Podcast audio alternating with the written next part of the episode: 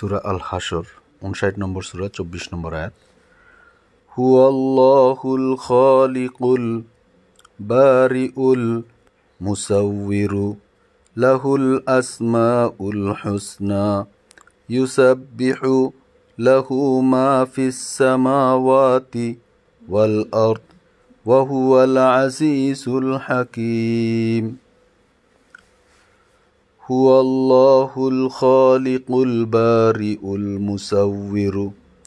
له الأسماء الحسنى يسبح له ما في السماوات والأرض وهو العزيز الحكيم هو الله الخالق তিনি সে আল্লাহ যিনি সৃষ্টি করেছেন বা সৃষ্টিকর্তা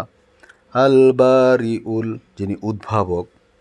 আল মুসাউরু যিনি রূপদাতা লাহুল আসমা উল হুসনা তার জন্য রয়েছে সুন্দর সুন্দর নামসমূহ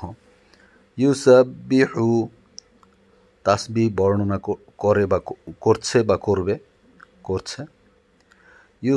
বিহু লাহু তার জন্য মা ফিসামাওয়াতি যা রয়েছে আকাশসমূহে ওয়াল আরদি এবং জমিনসমূহে আল আজিজুল হাকিম তিনি হচ্ছেন আজিজ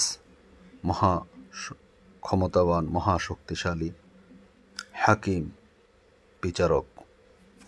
বা জ্ঞানবান প্রজ্ঞাবান প্রজ্ঞাপূর্ণ আইনদাতা